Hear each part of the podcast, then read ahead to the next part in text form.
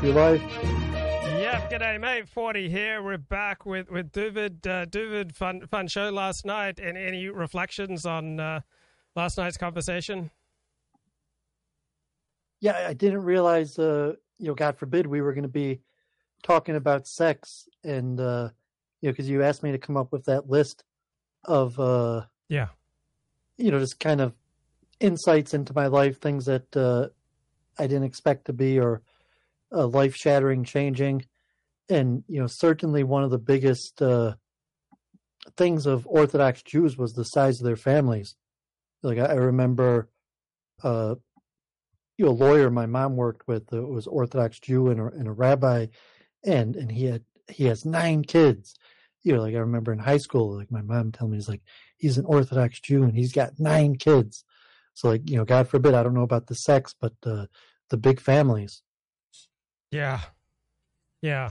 So you were telling me via Twitter DM about when you went to private school at age 15 and you, you got some insights into life from that experience. Would you like to share a little bit more?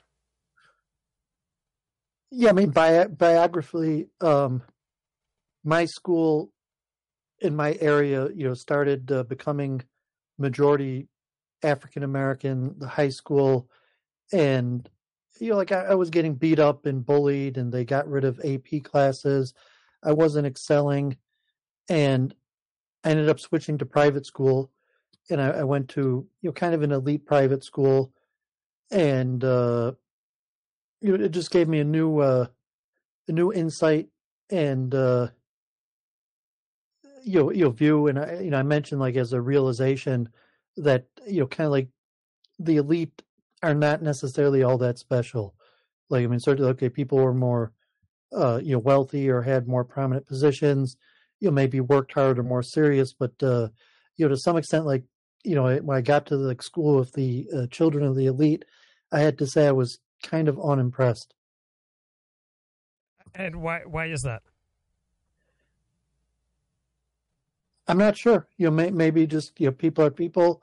You're expecting more and uh, you know saying that uh, you know people are just people, and uh, yes, I'm not I'm not exactly sure because you know I, I, was 14, and uh, you know maybe I'd been expecting more, and I got there, and uh, you know it's like uh, um I, can't think of a, a, good way to express it, but but I say it wasn't as uh, you know it was a realization that uh, you know the people that reach the highest rungs of society you know are not necessarily indomitable or, or you know have such uh, specialness to them. And what type of school were you going to where you were getting beat up? Obviously, as a public school. Was this in Michigan? Yeah, Michigan, a suburb. You know, by the time I got, I was, you know, high school, it was uh, well over fifty percent African American, um, and then Chaldean, which uh, you know, in Michigan are uh, the Iraqi Christians and and then whites. It was probably like half divided between Jews and non non uh, Jewish whites. You know, so that that was already like less than twenty percent. So you know, they it was uh, you know, but the neighborhood definitely switched when we moved into the neighborhood. It was you know probably over ninety percent white and you know a good chunk of Jews among those whites, and most of the whites left. Uh, some of the Jews left uh, but you know now at this point, uh, you almost all the Jews go to private school. Almost no Jews go to public school anymore. And uh, this is this is in the suburbs outside of Detroit. We're talking about. Yes, yeah, Southfield is the you know the the neighborhood. You know, Oak Park and Southfield are the dominant uh, Jewish neighborhoods. There's others further out into the suburbs, but uh, you know, at one point it would have been um, yeah, I don't know if there's a comparable in LA. You know, the patterns of uh, you know, the '67 riots, uh, revolution in Detroit. Jews moved out into the suburbs, and uh, you know, continual pattern of basically some new developments. You know, Jews moving in, uh, then blacks moving in, and then uh, the whites moving away, and you know, some of the Jews move further out, but you know, to a certain extent uh, you know, the Jews can only do the white flight so much. So at this point, uh, you know, the Jews are basically completely engulfed in an African American neighborhood. And so, what was your experience going to an increasingly African American school? Um, there was a reasonable amount of violence. Like, I mean, it's still an upper middle class neighborhood, but a reasonable amount of violence. Uh, you know, like regularly, um, you know, like I didn't necessarily get beat up or bullied too bad, but you know, like getting hit, getting pushed, uh, getting bullied was pretty regular, as opposed to when I switched to the private school. Um, I don't think there was a single fight. Like I didn't. There was there was basically never fights. Um, but uh, you know, like in in the public school, uh, almost daily, like you know, I just get like hit on the shoulder, hit in the back, uh, and there would be a fight. Some of them pretty seriously. Like I, I was reasonably good at avoiding violence, and you know, so just uh, you know, someone like you know hits me in the back or hits me in the shoulder, just keep on walking. You know, don't even look to see who did it. Uh, you know, but uh, there would be uh, reasonably serious fights uh, with people even being taken away to the hospital, police coming, uh, you know, weekly. And how did you did you stay out of uh, serious trouble? I mean, did you get injured? Um, I was injured once. Like I, had my wrist broken. Like I was tripped and I, I fell and broke my wrist. So like it wasn't the guy didn't purposely break my wrist, but he tripped me and uh, you know broke my wrist um, and also academically, you know, like uh, they cut the higher programs. I, I, wasn't excelling academically.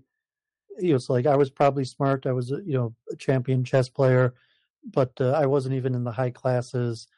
And uh, it was actually the debate coach. I got on the debate team. I did pretty good in debate, and the debate coach recommended me going to this, uh, you know, school for the gifted, for high IQ people. Um, but I didn't have any exceptional uh, accomplishments in school uh, till that point, besides for chess playing and on the debate team. So, do you think the educational experience was was benefited by the increasing numbers of African Americans entering uh, your your former public school, or was it hurt by that? Well, I mean, they canceled the AP programs. They had funding um, you know, so I had behavioral problems. I was a difficult kid. So they might have had certain like special programs, but because I had behavioral programs, I never made it into uh you know the the higher uh, educational tract level and uh I mean there there are some African Americans that took their education very seriously. You know, it was somewhat upper middle class neighborhood. Uh but but uh, no generally uh, it wasn't that great for education. The educational quality declined, and also the Chaldeans um, mostly dominate what they call party stores, which are kind of like liquor stores or, or you know stores that they call them party stores, but like a, a you know that just have uh, deli food items, uh, party supplies, so, you know a lot of times alcohol. And although I mean some of them were academic, but the vast majority of them were going to work in their family businesses, and a lot of them even dropped out of school when they were legally allowed to at 16, and didn't take their uh, you education that seriously. So there was an extreme decline in education in my area. You know, you could connect it to uh, possibly white flight. You know, there could be other causes, but uh, you know, from alt right perspective, uh, you know probably would most likely be connected to the demographic changes. Oh, I'm looking at my YouTube uh, studio right now. It says, ensure your content follows our elections misinformation policies to avoid interruptions for your audience. Uh, what do you think about YouTube giving this kind of notification to streamers? Um, yeah, I mean, it's not surprising. You know, I think censorship's going to keep on increasing you know Charles Moskowitz, uh, I stopped even sharing because you know, like he just harps on it, and he got uh, deplatformed, and uh, you know he maybe even went more since he got deplatformed into focusing on uh, election trutherism. But yeah, likely going into elections, they will increase uh, the censorship. Yeah, so my, my friends on the right in, in this dissident corner of the internet, uh, many of them believe the 2020 election was stolen. Uh, many of them believe that COVID's just a cold. Many of them are anti vaccine. And so I don't agree with them on any of these things.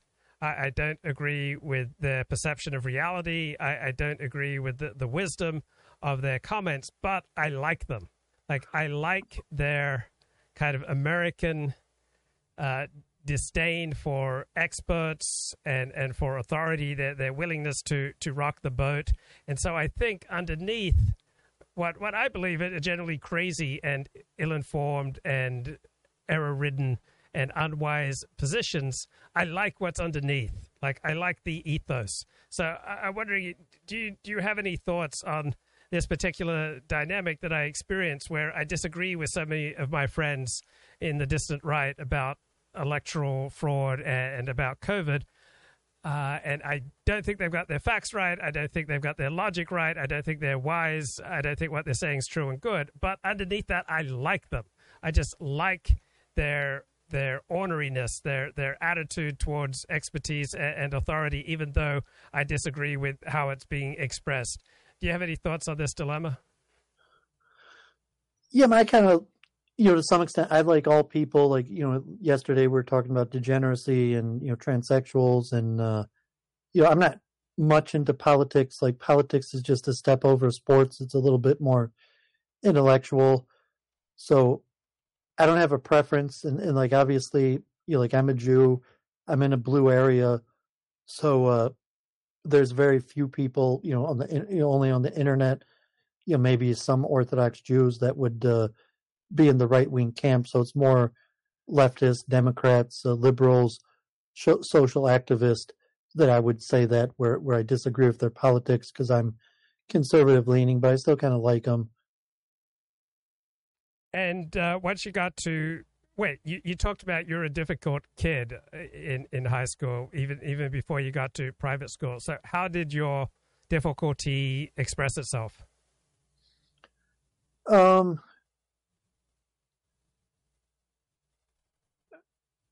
I guess I was just troubled. You know, like, man, I, I, I got in fights. Um, I guess I you know, I used to steal. I wasn't like a, a huge thief, but uh, I used to tease people.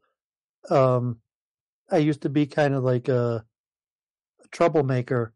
Um, I, mean, I wasn't a horrible kid, but uh, you, you know, like uh, I got in you know relatively trouble. I was always skeptical of authority.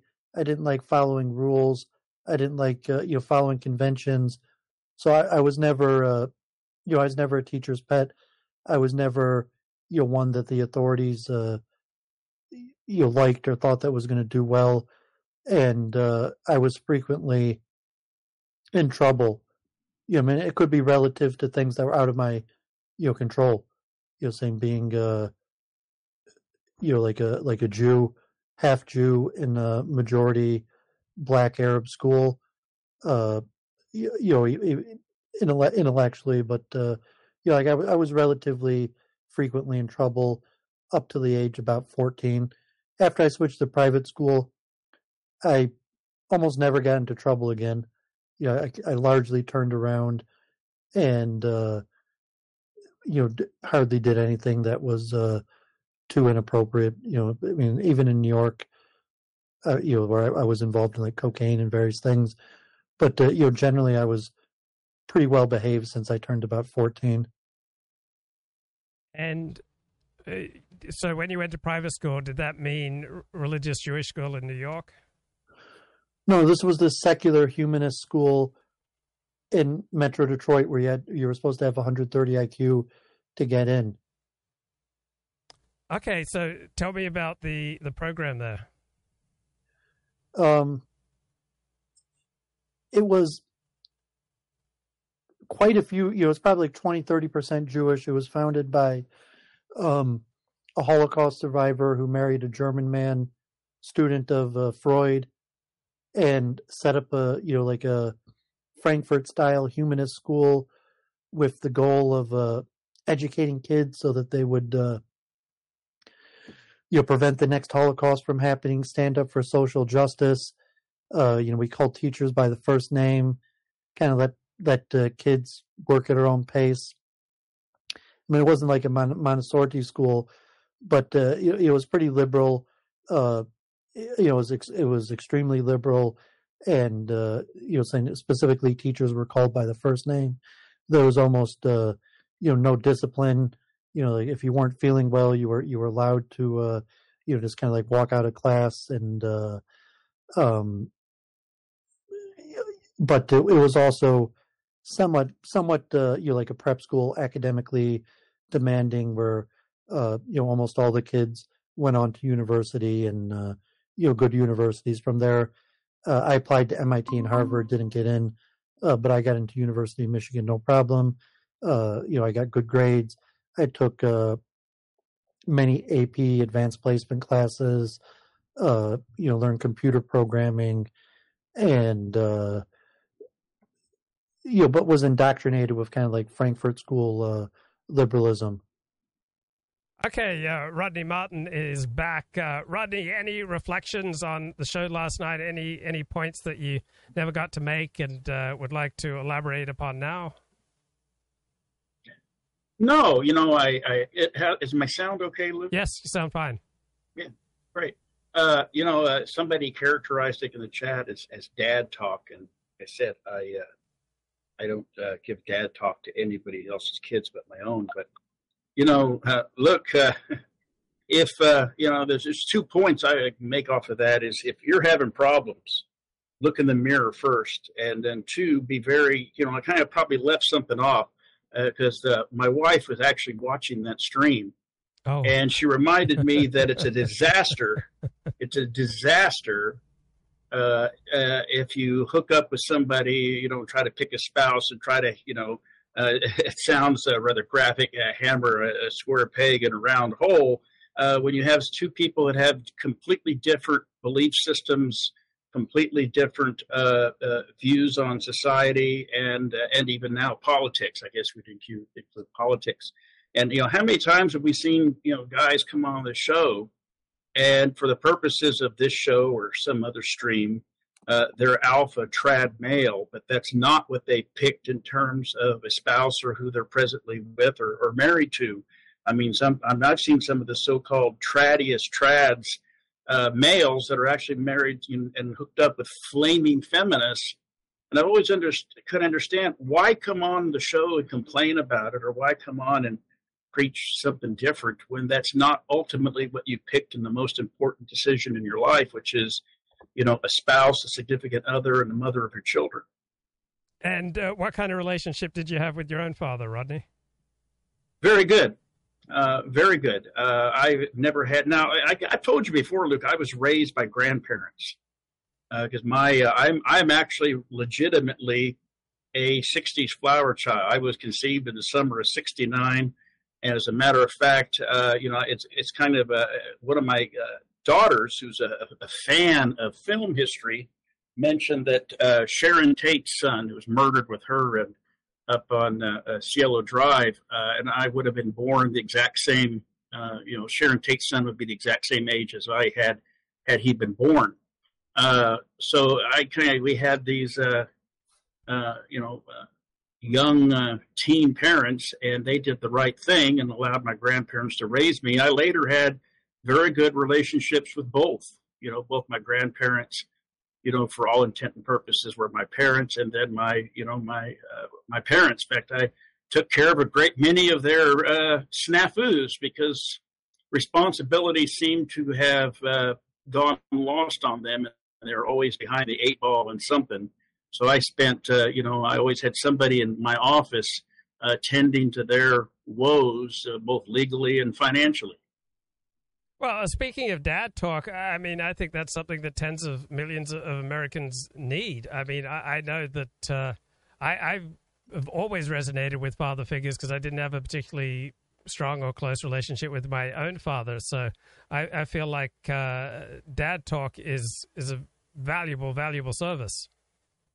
Well, I don't think that we hear enough of it because nowadays, if you actually talk real dad talk, the way that my dad, grandfather talked to me, uh, you're considered what uh, misogynist and a bigot, uh, every other type of name. I mean, let's face it, dads uh, are not uh, in in popular demand. The welfare check has replaced the dad, and you know, used to be single motherhood was something that even the single mothers went to great lengths to try to cover up and hide. And now it's heralded as you know literally right up there the top three with the you know with, with the trans and everything else.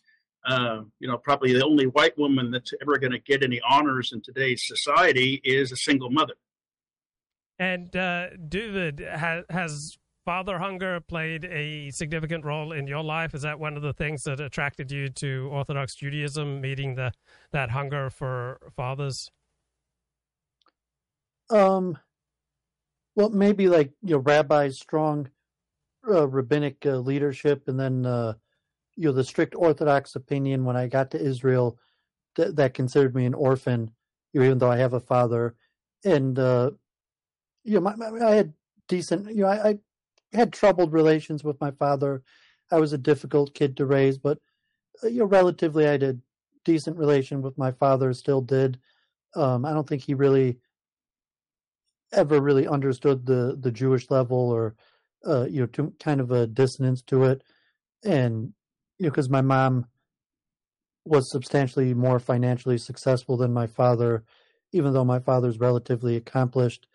Um, and he might attribute that to her Jewishness. It probably is somewhat attributable to her uh, Jewishness or financial success. Uh, but uh, you know, created a unique situation because uh, my mother was uh, you know, relatively uh, quite successful. And uh, Rodney, did did father hunger play a significant role in your life? Define father hunger. Tell me what that what you okay, mean. Okay, well, that. for me, I was often I was usually uh, more interested in talking to my friends' fathers than in talking to my friends. Like I really enjoyed hanging out with my teachers after school. I would would often hang out with my friends' fathers and talk about books I was reading. So many of my interests I couldn't really talk about so much with kids my own age. So I really enjoyed having having mentors. So when when I started working, I enjoyed having uh, bosses who I was able to look up to. So father hunger has been a significant role in my life, but I had enough of a relationship with my own father that I wasn't so hungry that I went gay about it. Like I never eroticized male attention. So I know for pretty much every gay that I I know that they didn't have a good relationship with their father, and so they came to eroticize male attention. So I didn't have that that degree of intensity. But uh, how about you? Did you find yourself eroticizing male attention? No. Uh, keep in mind, I was raised by grandparents, so there was a significant generational difference between my friends' parents than in mine. Uh, you know, my uh, you know my uh, uh grandparents you know, raised me as their own. You know, came out of that what would you what we refer to as the greatest generation, which I I actually have a problem using that term with that generation. Uh, but uh, you know, my my grandfather was born in 1925 and my actual father was born in 1953. So you see the generational, and all my friends' uh, uh, parents were about the same, you know, age and generation of my biological parents. And the one thing that my grandparents instilled in, in me uh, uh, and my brother was a strong sense of individuality and self-reliance. Uh, they weren't one. I mean, they they you know they would just be absolutely abhorrent uh, at today's child rearing, where you have to have safe spaces and you tell the teacher, you know, my, my grandfather's rule was someone's bullying you, uh, you punch them in the face and you fight back. Even if you lose, you're going to gain some measure of respect and probably end the bullying. Um, and then there was also a very strong work ethic. You're expected to work and earn your keep, pay your bills on time, do what's right. You know, the you know there was a rabbi at Cedar Sinai that told me, do unto others, uh, and uh, everything else. You know, as you do unto others as you have them do unto you, then everything else is superfluous. That's exactly what a rabbi described the Torah to me as. Now you can disagree with it or not, but it sure it does seem logical. And actually, there's a lot of parallels because that's almost identical to what my um, uh, grandparents taught me. So I, I, really, you know, if I needed something, I needed help. I would always, I, I that was always there in terms of, you know, asking, you know, I'm having a problem with an issue and it had to be something very serious or uh, but I never I was never uh, uh, yearning you know for parental attention. When I got it it was great. If I didn't get it I didn't care uh, very much uh, uh, either. And overall it was a it was a very healthy and, and, and loving family but it wasn't a needy family if you know what I'm saying by the term needy um, we knew we had each other's back in that household and uh, uh, we knew that if one of us did the wrong thing, particularly my brother or I, uh, we actually would be in fear of the repercussions from family than any sort of authorities. And, uh, you know, I, that philosophy to some degree, as well as the input, for, you know, and, and the, uh, uh, my wife's involvement, it's worked very well with my kids as well. I said yesterday, None of my daughters have turned up, knocked up. My sons, there's no, one, no women have showed up at our house saying that my sons have knocked them up. I have you know one uh, older son that's uh, married and uh, has th- going to have three kids, and another one that's getting married, and we've never had any uh, issues that you know, you know, children of my of my friends who are now my age, and I still keep in touch. Uh, they've gone just absolutely batshit crazy on some issues with their kids but then again, it was also a different school and education system. I think the education system, the media today, and in the society today also plays a, a major role. Uh, media and the outside influences wasn't something that weighed very big in my upbringing. We were taught to very much uh, be our own person. Uh, you can question things, but do the right thing, and literally not uh, shall we say, not go with the flow. I think the single worst thing that would offend my grandfather was uh, just going with the flow. Uh, I, I, attribute that to everybody putting Ukrainian flags up because that's the new thing. And uh, David, what, what kind of who have been your most important mentors? I had a lot of mentors, but uh, you know, certainly rabbis. You know, I had strong rabbinic figures.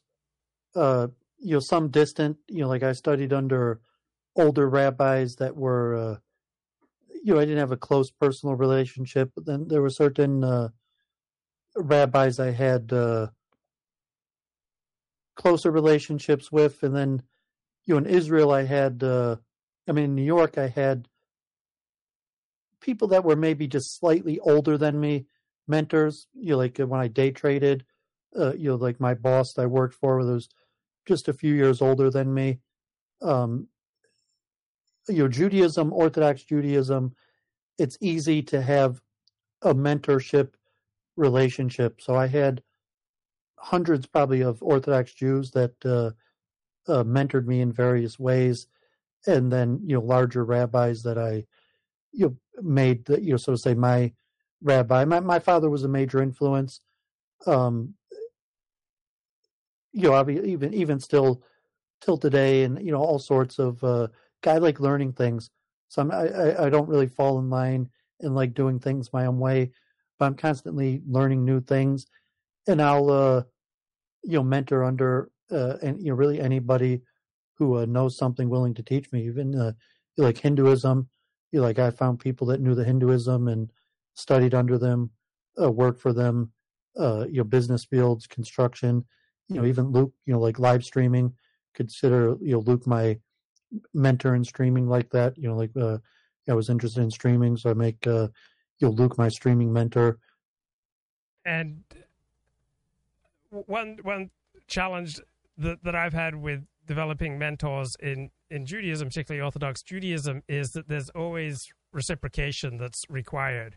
Like you throw in with with a rabbi in a particular community, you have to walk the walk and oh yeah, yeah. So so David, did you did you have did you have troubles with the responsibilities and requirements of taking on a mentor in Orthodox Judaism because it, it's virtually never it's it's never unconditional love, right? If you develop a mentor in Orthodox Judaism, you're expected to walk the derech, to walk the path that that they are walking. Well, we, we discussed this. I was a half Jew, and I served rabbis in uh, on traditional roles where uh, you know, like I was their driver. I uh, you know, was like a gabbai in synagogue, and uh, you know, did uh, administerial roles, and you know, so I, I, I had twofold. Like I, there were rabbis that I served, and because I was kind of an outsider, uh, because I served the rabbis, they kind of let me in, let me be part of the congregation, and taught me Torah. You know, it's kind of like, oh, you're a half Jew, you're a baal teshuva. Um, you know, typically they wouldn't let me in, um, but uh, you know, because I served the rabbi, uh, they would let me in, and I serve, you know, said I served the rabbi in ways like you know, menial. Um, but I, I meant more Orthodox Jews, like all sorts of things. You know, like uh, mostly professional. I did like hundreds of uh, different jobs. I mentioned, uh, you know, Bertrand. You know, he wasn't a rabbi; he was a landlord, a businessman, um, and then like day trading. But uh, there were all sorts of Orthodox Jews that uh, you know kind of make you their schlepper, and uh, and it's Orthodox Judaism has kind of like a you know pretty hierarchical culture. So uh, you know when I was first in Broke, like, "Oh, you're Bertrand's guy," and so like I would publicly sing his praises and be like, "Oh, he's such a great guy," and you know like Rabbi Balkany, um, you know various people, and I did things for them, and I would uh, you know publicly sing their praises, and uh, I'm not sure if you found that in the Orthodox community. So I'm not just referring to rabbis, and maybe you find that also. Like, okay, if you're you know, because you have an on your convert or have an unconventional relationship, and you serve them, and uh, uh, but but you know maybe in Hollywood writing or other things where you just have someone that uh, mentors you, and you do kind of like menial tasks for them. You'll uh, drive them, you'll pick them up food, you'll uh, you know clean, you know take out their garbage or or whatever, and they'll teach you things. You know they'll they'll cut you in on things if it's party promoting, if it's uh, how to trade stocks if it's uh, you know like all, all types of interesting things I learned how to do. And uh, Rodney, have you had important mentors?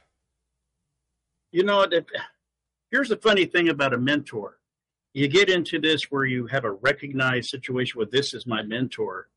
Uh, you you develop a, a, a, almost a complex for not wanting to disappoint them. Yeah. And uh, so you know uh, that's I think that's one risk. Of course, it's with any type of relationship, there's going to be some sort of risk, and you know, being able to risk is something that I think separates you know uh, the wheat from the chaff. Uh, but uh, yeah, I've I've had several. I you know I've had uh, business mentors. I've had legal uh, mentors. Uh, you know, it just depends. you know, in, in, boxing, my coach, you know, it, it was a huge, huge mentor you know, he died a few years ago, very elderly, and it broke my heart. It just, it just did. If, you know, people that leave a lasting Im, imprint on you, I think those are mentors, whether you want to admit it or not. You have to add on that when you produce results, you kind of know it. So, you know, if, if it's uh, business people uh, or, or any field, you know, like you're boxing or, you know, when, when you're, when you're succeeding, you're making your mentor proud uh, you know, if it's business, you're making the money. Like I day traded, I started making money or construction, you know, closing deals. Uh, you know, you know, people start making money. People start seeing results. Uh, party promoting things are going successful. So in that sense, um, it's relatively obvious when you're producing results, and it's worthwhile for your mentor. And even some cases, like the mentor didn't really want me, you know, didn't really want to mentor me, and it was completely contingent upon me producing results. And uh, Rodney, what about the price of being mentored? Did that ever become too stiff?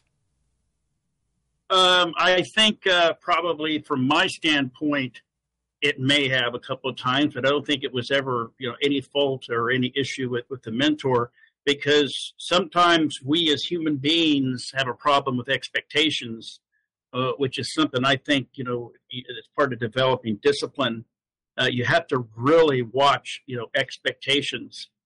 And uh, so, uh, you know, probably so in a, in a, in a, in a, in a couple occasions.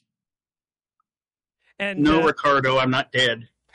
Uh, Rodney, have, have you come to any painful or disturbing or, or sharp realizations as you uh, had to battle various health uh, challenges over the past uh, few years? Oh, yeah. Um, it makes you separate what's truly important uh, versus what is not.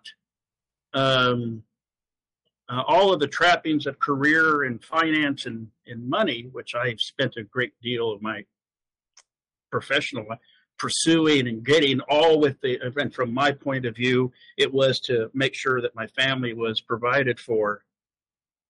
Uh, but uh, no i'm not on dialysis yet. Uh, not yet. But uh, uh, it makes you it makes you understand that uh, the thing that really counts is, is time and time with those who are most important and that's free now yes having to achieve you know you know financial uh, security, you know, for me and for my family and beyond them, that's a nice thought. But uh, you come to realize that if you raise your children uh, correctly in a two-parent household and you have the right partner, you have the right spouse, there's a 99, I say, Luke, that's me, a 99% chance uh, that your kids are going to be okay, whether you leave them a million dollars or you leave them zero it's the time that I think, and I've learned that uh, uh, uh, probably the hard way because there was a period of about 20 years where I was either off overseas or out doing business or whatever, and my wife was left bearing the brunt of raising the family until I semi-retired a few years ago.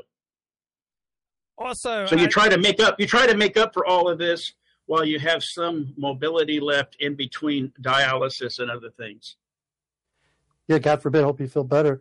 What about you, Luke? I mean, when I said uh, I felt pretty confident in most of my years, you know, from Israel to New York till today, that I produced results for a lot of the people that I was under, even for you. You know, something like relatively Luke Ford yes. helped me out, and I produced results, and I, you know, tried to return the favor in the sense where, you know, like you could say, like it worked out for you um, yes. To, and uh, you know, I felt I've I've always been a good worker like that, and produced uh, the results. And even when I was doing menial things, if it was just a driver or taking care of the synagogue, I was reliable. I knew exactly what they wanted for me, and uh, you know, punctual, and got that done. You know, no complaints, and uh, you know, so I, I think that's been probably my biggest benefit is uh, you know being reliable doing what was wanted from me and uh, producing results for the people that helped me. Uh, Rodney, I think you'd also develop a a particularly keen appreciation for excellence. So normally, the quality of your doctor doesn't really matter that much because for for most people. Uh, medicine doesn't really add anything significant to their life. For most people, any medical issues you have either cure themselves or they can't be cured. Uh, but I, I expect that you've perhaps developed a keener appreciation for the, the benefits of excellence.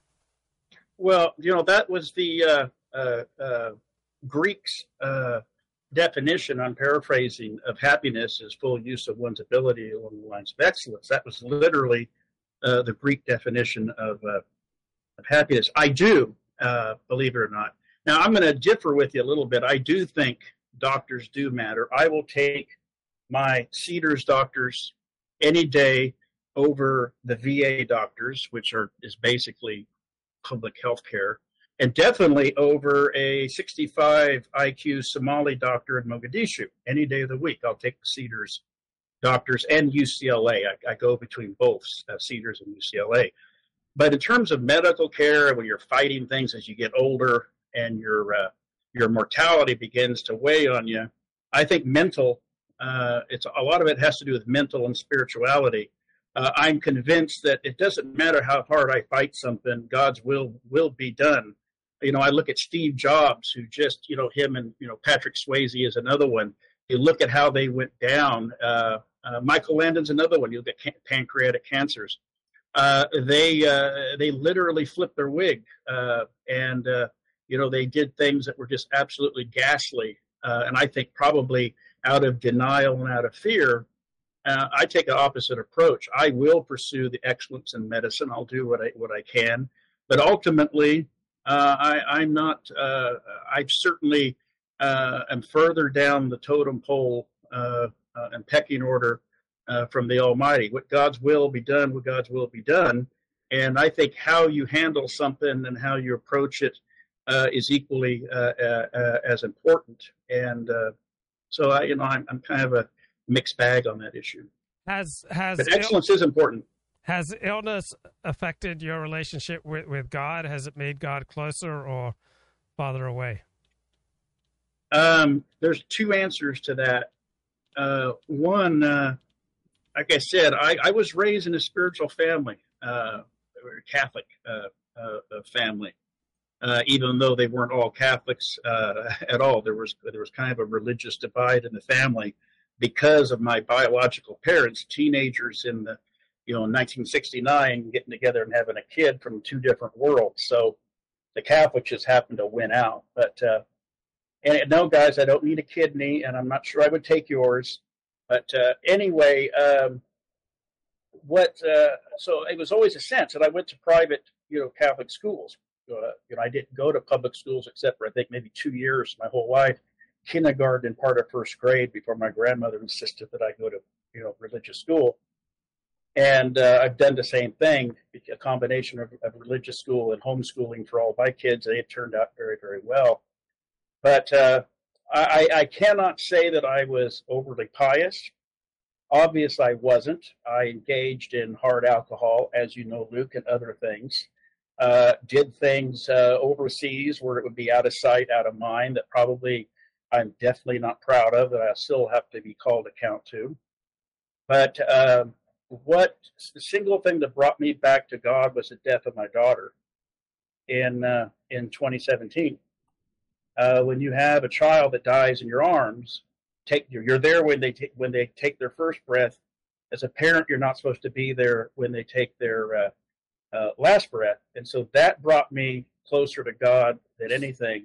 And then the subsequent illnesses and things, I uh, uh, I think that's just solidified it. So I must say that I've been far more spiritual uh, uh and uh, far more religious since 2017 than I was the first 45 years of my life. You know, they see oh, the old story of the prodigal. Uh, I, would like to say probably I'm I'm the prodigal, and so um, that's where I stay. That's, that's that accounts for my spiritual evolution. And I must say, uh, with all the harm and the hurt, the medical stuff, believe it or not, Luke doesn't bother me as much as it bothers my family. I go to doctor appointments. I go to treatment. I went and had some something cut on uh, a week ago. Uh, you know, that's just things you do. Um, I try to not, you know, pine, you know, pine away or worry about as much as everybody else. Uh, but uh, uh, you know the uh, uh, because I, in my mind, what's going to happen is going to happen, and I know, you know, I have a fairly, I, I, think I've atoned for almost all of my bad bad things, and so I'm looking forward to, you know, what comes next. And I told my family, as almost all of my kids now are adults, you know, when the time comes that I'm gone, don't have any sort of crying you know thing. I I prefer an Irish wake, if anything. You know, have have fun, throw a party, celebrate, you know, uh, celebrate things. But uh, not that I'm making any plans. What do you What do you want on your tombstone, Rodney? Um, I you know I wouldn't even care if I had one or not. And uh, believe it or not, the the way I have my final arrangement set up, there won't be a tombstone. I'm not going to take a dirt bath, Luke. I'm going to go out in a blaze of glory, and part of my ashes are going to be entombed with my daughter, and the rest are going to be taken to a special place known only to my wife and I, where she says she'll join me later unless she goes first. And and uh, David, what would you like on your tombstone? I'd still like to make it back to Israel you know, like I, would like to have uh, probably just, uh, you know, I, would still like to find uh, a wife and have kids, and, and so that's probably it. You know, just be born, uh, you know, maybe son of, and my children, uh, and uh, you know, maybe somehow to, uh, you know, still make it to Israel. You know, Luke, I can tell you what I put on my daughter's headstone. Yes. Um, I put uh, her name, uh, rendering of an angel, and 2016 to forever. And uh, so, if I were to have a tombstone, I wouldn't be mine just a term forever because there are a few people I'd like to haunt. and uh, what kind of patient are you? I mean, what do you like to deal with for the for the nurses, Rodney? Well, uh, I try. I try to do as much of my uh, procedures and stuff outpatient as I can argue with the doctor to do for a whole lot of reasons. My oldest daughter is a nurse, and she has told, and she works in a hospital, and she has said, Dad, you know, hospitals is where a lot of people go to die or they come out sicker uh, than they were when they went in. So try to limit your exposure there. So uh, uh, generally speaking, I go in and I try to I try to negotiate as best I can with doctors to get me in and out within two days. Now that's not always been the case, but I am one that I'm not a difficult person in terms of someone that is trying to help me, uh, and uh, so uh, I tend to uh, you know follow instructions and not create any sort of a hassle. I think probably the biggest disagreement there's ever been has been uh, at prior hospitals or visitation policies, which my wife took great umbrage to. That's not the case at Cedars. Well, it was during COVID because nobody could go into any place during COVID. But as a general rule, Cedars will let the family members spend the night in the room. And uh, so I think visitation's been the biggest issue, not so much for me, but for members of my of my family. And uh, David, when when you go through tough times, difficult times, painful times, uh, does that draw you closer or take you farther away from God? I think I really haven't uh, gone through that many uh, difficult times, and I'm you think I'm pretty always close to God. Uh, you know, like I found God in my you know before I turned twenty, and and haven't lost God and that's probably helped me avoid uh, difficult times. And uh, Rodney, what what kind of role has, has mother hunger played in your life? Have you yearned for a mother? Did you find a mother when you got married? I found a mother for my children when I got married. Uh, now, when I got married the first time, uh, it was kind of a shotgun type of situation, Luke, to be honest with you. And I was all for it, by the way, and so was she. It was raging hormones. We were 18 and absolutely foolish and too young uh, and too stupid and not ready, but we were trying to make things right. And we wanted to make sure that a child wasn't born and declared illegitimate, even though by that time in you know late 1980s it was kind of that was it. Nobody cared anymore, but our families cared. Uh, but uh, the wife that I've been married to for the last 30 years, you know, I approached it completely different, and as did she. Uh, she wasn't looking for uh, uh, another child to raise. I wasn't looking for a mommy. I was looking for a mother for children. We were compatible in in terms of our outlook on life, our values, you know, our goals, roles, things of that nature, and uh, so it just fit. And what's funny is I really wasn't actively looking uh, at that time. And this is why I really I look back, uh, and this is before a time when I was very, very gotten closer to God. Uh, he must have been watching out for me because that is probably uh, her and my children are the greatest blessings that's been bestowed on me. And uh, a lot of them happened prior to me actually be having a full appreciation of, uh, of God and what He does for us and when He's there. Now, I will tell you, during trying times, I probably I, I get very close, and I would tell you, it was uh, God. It was God that saved saved me after my uh, after my daughter passed away. I was not in the uh, uh best shape. In fact, I was thinking about doing things that probably I never would have thought. Of, I never would have thought that I thought thought would have uh, considered doing at that period of time, and uh, it was almost as if uh, some some hand touched my hand, and I opened I uh, I opened the scriptures and started reading, and uh, I got a visit. Believe it or not, I got a visit from two. I got a visit from a priest, and I got a visit from a rabbi at Cedar Sinai who had heard what had happened, and the rest is history. Hmm. And uh, David, what what kind of role has mother hunger played in your life, if any? I always had pretty strong relations with my mother, so uh, never really, uh, I, I, guess, had uh, mother hunger. Yeah, I, I, probably never resolved my identity crisis and becoming a born again Jew, and um, it, it, probably just never made sense to anybody.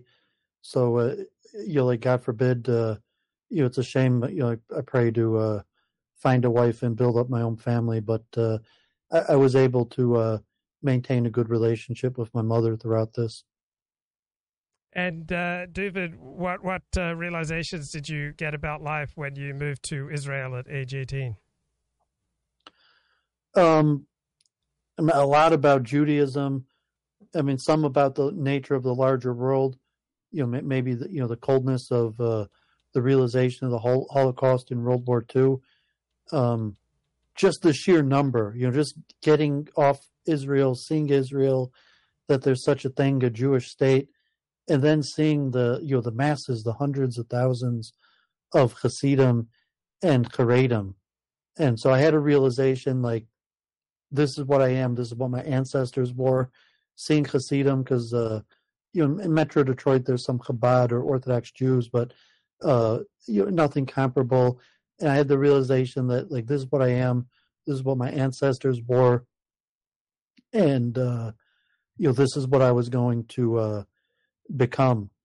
And uh, you know Israel's a much different place. Uh, you know the militarism. Uh, you know you know God forbid, forbid if you say like the apartheid nature, the different uh, treatment of Palestinians, all all different type things. Uh, you know li- living in Israel was uh, extremely different, but uh, you know just recognizing that there is Haredim, that my ancestors were probably a Haredi, and that would probably uh, you know be uh, be the life path that I was going to choose. And uh, Rod- Rodney, go ahead. Can I ask uh, Dovid a question? Yeah. Dovid, when you're in Israel, did you feel at home? Did you feel home there? Yeah, man. I, I went I, after. I, mean, I I chose to go to Israel after high school, and you know, I, I was on a, I guess, Or summer trip, and you know, right when uh, you know I got there, like I, I realized, like the you know, like so, like I, I wasn't uh, a Zionist, but the Zionist dream hit me, like uh, you know, because I had a strong Jewish identity. Um, you know, I, I requested to be bar mitzvahed. I studied Judaism, took it seriously. Um, even Orthodox Judaism, it, it looked into it on my own and uh, and then you know seeing the reality of Israel, seeing hundreds of thousands of uh, Haredim, um, you know, I just saw this was going to uh, you know be my lot.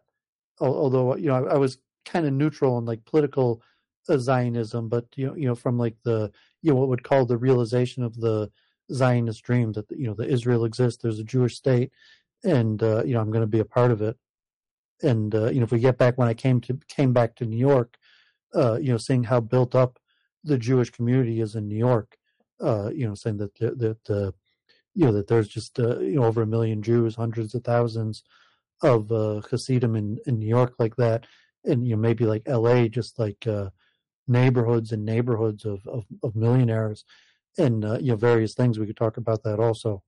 Uh, David, did you have did you have a, an idealization of Israel that was removed by your experience of Israel? What were your expectations as opposed to the reality? I didn't really have expect. I wanted to know. You know, like I want. I went to Israel because I wanted to know Judaism was important to me. I wanted to find out.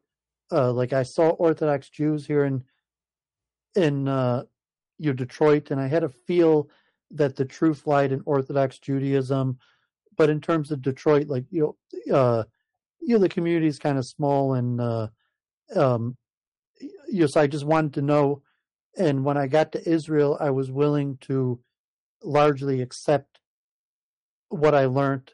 You know, so I kind of went for the biggest rabbis I could find in the best schools. Um, you know, I was in Ohr Somayach originally, and I, I didn't really feel they were giving me, you know, Torah true Judaism. So I sought out, uh, you know, Haredism. You know, I, I, worked hard. I got into Mir Yeshiva. I, I found, uh, you know, the Toldos Avraham Yitzchak Rebbe and, uh, and, you know, Kabbalists, and I uh, did everything to uh, study under them. And I was willing to uh, remake myself, you know, because I, I, wanted to be a Jew.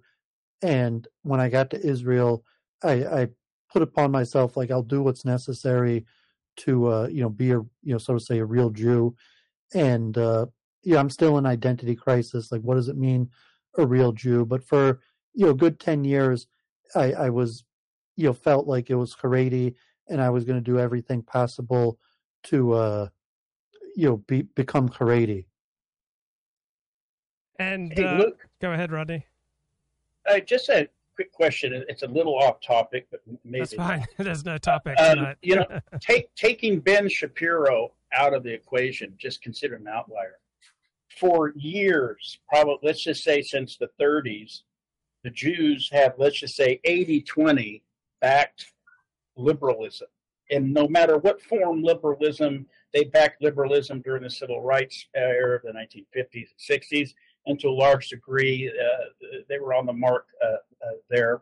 Uh, but uh, even as it morphed into what we have now called wokeism, it's still, Jews still support 80 20, that and yet we're seeing as a result of those policies a significant rise in anti Semitism by the people that the Jews championed for years and years and decades and decades.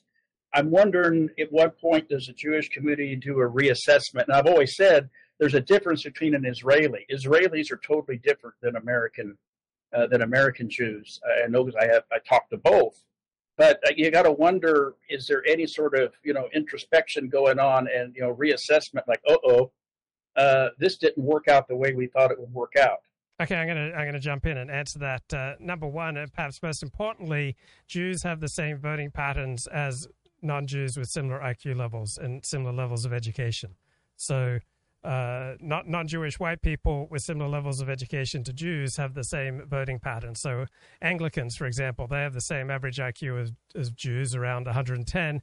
They have approximately the same levels of education, and they have the same voting patterns. Anglicans vote about 70-30 for the Democratic Party. Jews also vote about 70-30 for the for the Democratic Party. Uh, second, uh, Jews are pretty much in line with other uh, minorities in, in their voting patterns. So uh, they're not terribly different from Asians. So Asians also vote for the Democratic Party. So it kind of makes sense that Jews would side with the coalition of the fringe versus the core.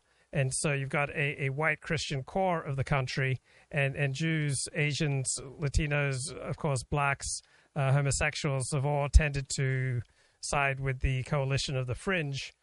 And the, the problems that this has, has brought about for Jews are, are there, but but so would there be problems if if Jews had say thrown in with the, the white Christian majority, uh, that there would be downsides to that too. So I think that overall the, the Jewish strategy just in terms of you know the concrete interests of Jews has been fairly effective. I mean, Jews are about as safe in the United States of America today as they've ever been in history. So when a Jew gets attacked in, in New York, like they, they get punched, like there's you know media attention in the Jewish in the Jewish media than sometimes the secular media as well.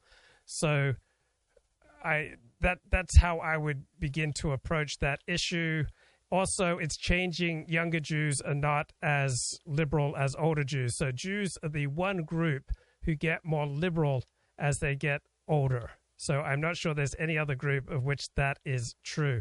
Uh, David, any thoughts? Yeah, I, I agree with basically what Luke said, but uh, you think also Jews probably assess the causal structures of why things are happening differently. And one of the things I also mentioned, you know, like was the realization of strong Jewish sectarianism that uh, Jews do not necessarily really like each other, and even in Israel, uh, the recognition that Orthodox Jews, Israelis don't necessarily like American Jews, Reform Jews, secular Jews, and if it's like a group strategy, um, you know, like Dovid or Luke, people that upend our life and change our life are relatively rare. You know, like uh, you know, I used to think like Rodney, like when are people going to wake up and become baalei teshuva and uh, you know see the glories of uh, Orthodox Judaism, uh, but generally people double down in their strategies, and uh, you know, like I would predict, God forbid, even if things do get worse, even uh, you know, even if you study World War II and the Holocaust, that uh, the majority of various Jews throughout the Holocaust um, didn't uh, change strategies, but continued to uh, double down in the strategies that, uh, for whatever reason, they thought were best. Well, you know, I got two points on that, Luke. Yeah. The, you mentioned Asians, and they were the second group I was going to mention. They have voted predominantly Democrat and liberal, and yet they are also like Jews. They have these memes out now: "Stop Asian Hate." And if you look at who's hating on Asians and who's beating them up on the sidewalks, it is not white Christians by any means, and I won't go any further on that. But another yeah. example I like to use is during apartheid in South Africa, Israel never sanctioned or cut off trade with South Africa, but American Jews were wholeheartedly into sanctions and boycotts and things of that nature. So it's just kind of interesting. It was explained to me, uh, you know, one time that uh, by a Jew that look, there's only at this time I think there's only 11 million Jews. I think there's what 12 or 13 million now worldwide. He said there's only 11 million of us worldwide. We're always in survival mode. We kind of got to tip our finger in the air and see which way the wind's blowing and keep our head down. And of course, maybe it's worked. Maybe uh, you know, maybe Jews are just greater at assessing the political winds than a lot of other people are. And uh, I want to tell the story, Rodney, of how we met. And so I'm going to tell the story, and then I'd love you to comment or, or tell the story from your perspective. So in 2014, I participated in a program with Tom Sunic. He was visiting from Europe, and he gave a talk, and, and then I, I, gave a response. And uh, there was a crowd of, I don't know, 40, 50 people who came to a Chabad synagogue to, you know, take in this, this dissident right uh, conversation. And then uh, a day or two later, uh, Robert Stark brings brings to my attention there's this guy Rodney Martin who's up in arms that Tom Sunic spoke to Zionists, and Rodney Martin has an organization, and he has disinvited Tom Sunic from uh, speaking to his organization, and Rodney Martin is just denouncing Tom Sunic in the most vitriolic of terms and I'm like, I'm taken aback. It's like, whoa! I mean, this this Rodney Martin guy is is vitriolic, and then and then Rob Stark says, hey, I could probably arrange a, a debate with Rodney Martin on something like a Jew's good for Western civilization, and so once I start talking to Rodney, I, I, find he's you know perfectly amiable and and uh, reasonable to, to talk to. And even though there are all sorts of technical issues on, on, the debate, we we still you know got to have it out a little bit, and we became friends uh, ever since. So that happened in 2014. What do you remember about those events, Rodney? Well, a little back a little back uh, story behind that. Sunic had told my cohort who we were hosting an event that he wasn't going to do that. And uh, so uh, uh, wasn't going to speak there. And I had some other issues uh, with regard to why why he would go and, and, do that, given what was happening in 2014 at the time. And actually, I don't remember it as actually having it out. Um, uh, I, I, think actually, when push came to shove, now Luke, you'll probably say I agreed more with you, and I'll probably say you agreed more. I think we kind of split down the middle you know, on on that discussion.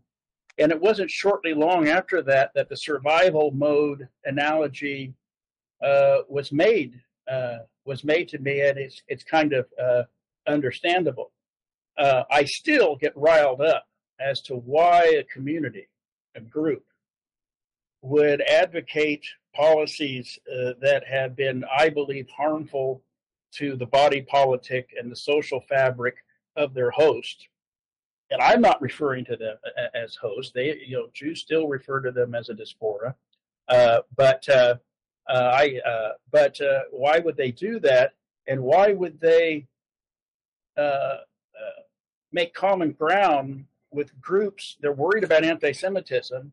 the Holocaust has nearly eclipsed the Torah as the actual religious text. But why would they make common ground with some of the groups that are the most anti-Semitic? You and I talked about this, Luke uh, we know Latins are some of the most anti Semitic groups, and that's done by the ADL's own surveys, and yet they're asking that the borders remain to be open and flooded in. Why are they? It's interesting. Why would you engage in pattern of conduct that degrades the social fabric of your host society and then make common ground with people that as soon as the, the scale tips, and it's not much longer before the scale tips, uh, the Jews Jewish is not going to be in any better condition, any better shape than the people who once ran the show, namely white Christian Protestants. It just doesn't. It's never made sense to me. It will never make sense. But then again, um, uh, that's life. People often don't make sense, including me. Look at me, Luke. We became friends. Yeah. and that's okay. And, what was the name of that group that you were, were, running at the time, or what was it about? Well, I wasn't running it; I was okay. helping, and I don't remember. They morphed off. In fact, I quit that. I quit that. I'll have to go. I'll look and see. I, I don't remember right offhand, but it was it was it was an ad hoc group just to uh, have these speakers at this event, and uh, uh, and then of course you know uh, what was related to me is that Tom wasn't going to have that event, that that event was something else. And I thought, why would he do that? And uh, it, it just seemed bizarre. And then even let me go a step further, Luke, and I'll, I'll into there. Is even his the, the spiel that Tom gave at that uh, uh, Chabad uh, uh, was it a synagogue or was yes. it a community uh, center? Uh, community was it a synagogue? It was a community, community center. center. Okay. Yeah. Yeah. It, it, it was not even what Tom Sunic normally says. Yeah. Uh, David, uh, when I was asking you to, to, list off some some of your your realizations, uh, one of your realizations was how much Jews disliked each other. Uh, so the the sectarianism of, of, Jews. Do you do you want to uh, elaborate on that?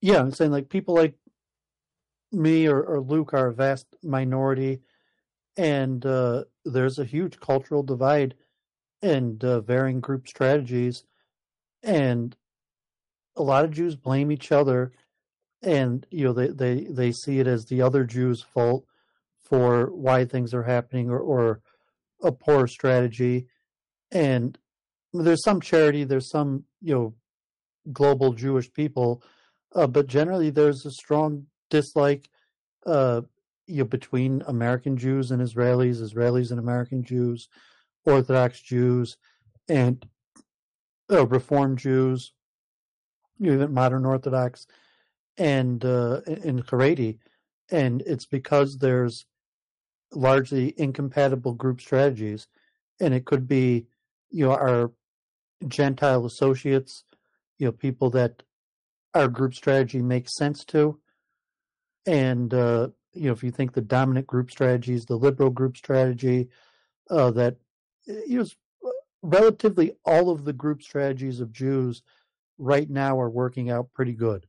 You know, like God forbid there, you know, if you want to say there's catastrophe approaching, God forbid, uh, but you know, I would say that uh, you know, relatively Israel, Haredim, modern Orthodox, secular, Reform, um, they might all have various problems, but but basically, uh, almost all Jewish groups as a whole are doing pretty good and uh, pretty successful.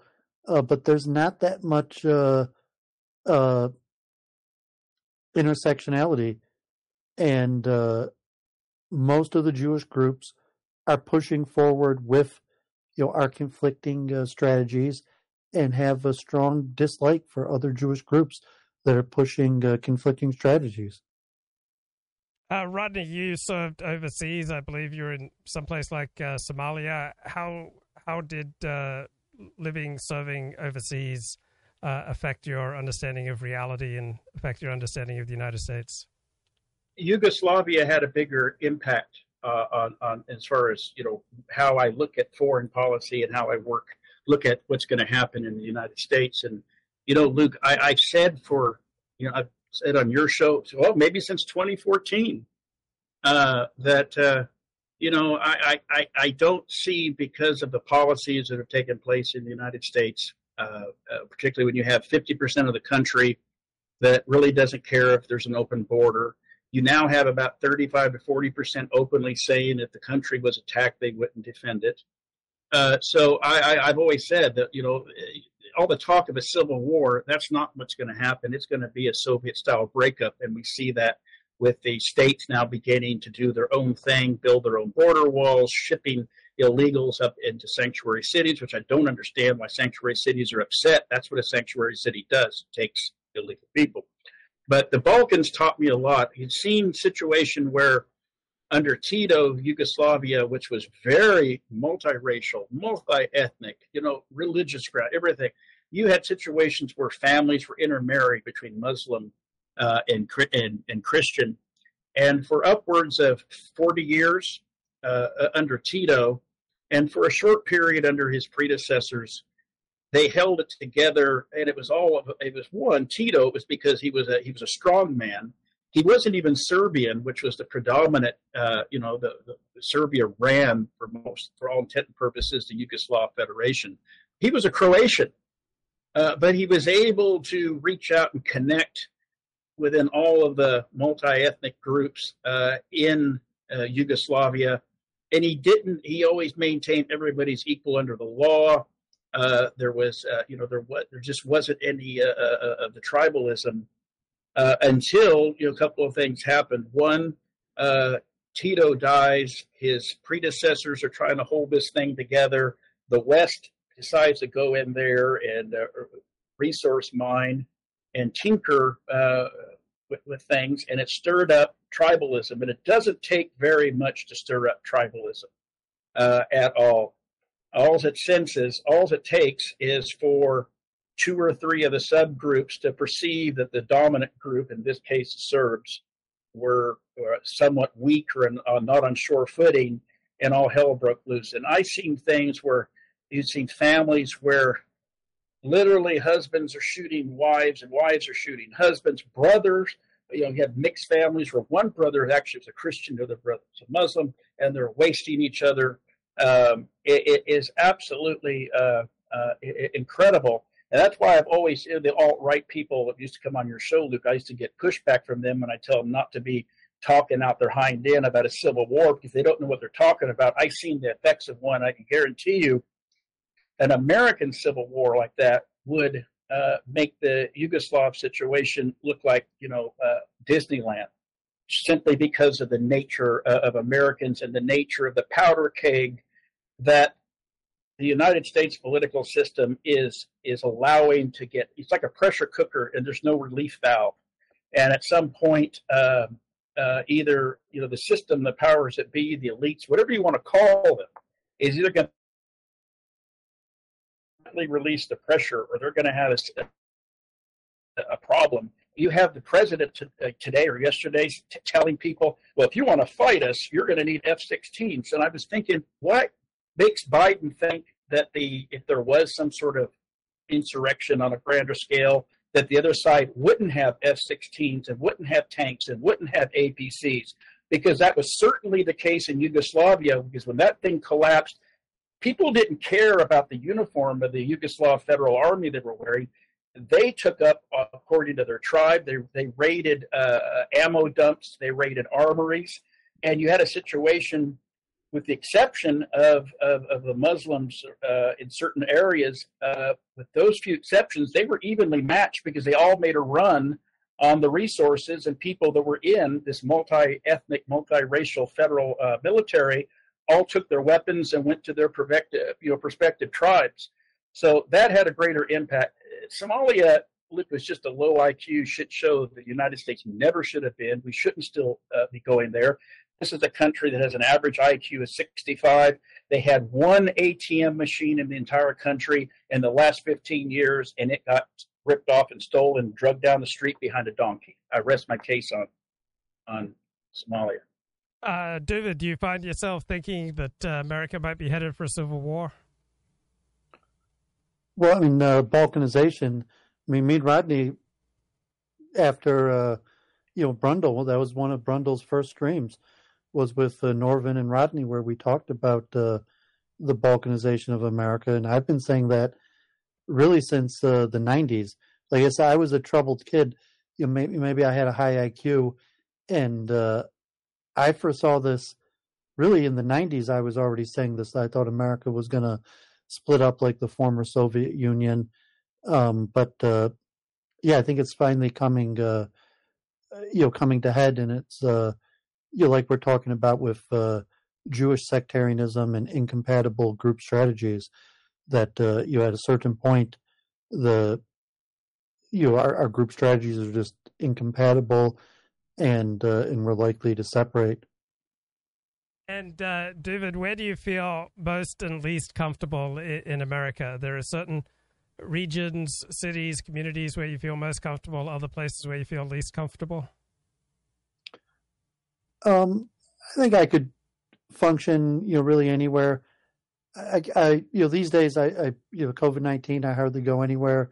Um, you know, became rather isolated. You know, do e-commerce, uh, but you know, I lived in New York City, Manhattan, um, University, you know, Detroit, majority African American places. Uh, I think I could handle and, and, be successful in any of the surroundings. And, you know, like I said, make myself useful, uh, do something uh, useful for society that I would be able to uh, find some position. But, you know, at this point, I'm, I'm pretty staked in that it's likely uh, you know, I'm going to stay here in uh, Metro Detroit, and uh, you know, it's possible I'll return to New York City or uh, Israel. And I, you know, I said I think uh, I think I could walk into many synagogues. I knew thousands of people in New York. I have a good memory. I think if I ended up back in New York, I would, you know, still till today know half half of the people in many synagogues and even in Israel, I haven't been in Israel in over 20 years. I think I would know a lot of people in uh, in Israel. So, but but uh, you know, I, I'm likely just to stick it out here in Detroit. And uh, Rodney, are there parts of America where you feel most comfortable, other parts where you feel least comfortable? Well, that's an interesting question because it wasn't something I'd ever pondered until 2017. I had, you know, packed up and moved my family all over, you know, since the late 80s and early 90s. So uh, in my my home was always wherever I'm at at any given time. That that's uh, uh, that's home. Uh, but uh, of course, I was born in L.A. and uh, then family, my grandparents moved to Arizona, so I spent a lot of my time in Arizona, and and then of course left when I became of came of age. But, uh, and I have a child that is buried, and it wasn't until my child was buried in, uh, in Arizona that uh, that's home. All of a sudden, that became home. That's where I'm more at ease. That's more I'm at peace. I go back there every month. I try to go back there every month. Uh, I go and uh, visit her grave. I visit her, you know, family, and that after that moment in time. Now, maybe that's just something that has to do with some grief that I haven't fully excised yet or dealt with. But until then, it was it was wherever I'm at. I, I there's areas of the country that I dearly love. I you know, uh, despite all of my uh, criticism, there's a lot I like about LA. Spend a lot of time there. Uh, there's a lot I like about the Pacific Northwest. I spend time there, and there's a lot I like about northern uh, Nevada. Uh, but Arizona, since 2017, has become home. That's where I yearned to, to be, and you know, and so best way I can answer the question, it, it wasn't a thing until 2017. Okay, I think I'm gonna wrap up the stream for tonight. So, uh, Rodney, any any final words for this evening? Yeah, you know, I seen. I, I, was looking on social media, or people are uh, all up in arms. You know, I, I, was really shocked to hear that Biden said that about you better get an F uh, an F fifteen. That's completely irresponsible. I'm curious what's going to happen when he calls half the country neo Nazis and fascists uh, uh, at his upcoming lifetime speech. I think that he's better someone better talk to him uh, before then because uh, you know uh, it's kind of interesting. We have Biden giving a speech day after tomorrow where he's supposedly going to call everybody fascists or neo Nazis or whatever, and then today we had Gorbachev pass away. And you know maybe Biden's going to have to look into history because you know Gorbachev could have very well kept the Soviet. It was never his idea to break up the Soviet Union. He wanted to reform it. He was trying to follow the steps that Andropov had had started before he got too sick and died and at one bleak moment, Gorbachev had to make a decision do I send in the Red Army and tanks on my own people, or do I, uh, or do I let nature take its course? Uh, and he chose the latter, and he's the better man for it. Because I can tell you, like I said, using Yugoslavia as an example, uh, that is something that a lot of Americans that talk big and a lot of alt writers that talk big on the internet, uh, they will be nowhere to be found if something like that happens. So be careful. My words are be careful what you ask for, you might get it. And that's my words to the alt right and to the left. And uh, David, any final words for this evening? Yes, I just got in uh, a whole bunch of teaching company courses, uh, 20 of them. Just ordered, uh, you got how to play the violin, uh, learning German, understanding the periodic table, history and archaeology of the Bible, how we move, uh, you know, a whole bunch. So you make yourself useful. You know, like I, I, politics, I'm not sure it's going to help uh, the government if there's anything we're going to be able to do about uh, what might be coming. So, uh, you know, just try to, uh, you know, like exercise, keep in good health, make myself useful, keep on acquiring good skills, um, solidify my connections. So, you know, nice talking, Luke. And, uh, you know, I, I I've enjoyed this because you know I'm going through a I don't know, like a midlife identity crisis, but uh, you know just a reassessment, trying to understand who I am, my relationship to uh, you know Judaism, and you know as watching uh, like Rodney as uh, your society crumbles, God forbid. So I appreciate uh, the conversation. Okay, guys, hey, take Luke, care. Yes, Luke, Rodney. Luke, yes. real quick. Dovid needs to marry a librarian. We need to set him up. And two, he kind of described the survival mode that was described to me. Just be useful and see what happens. Have a good evening, Luke. Take care, guys. Bye bye.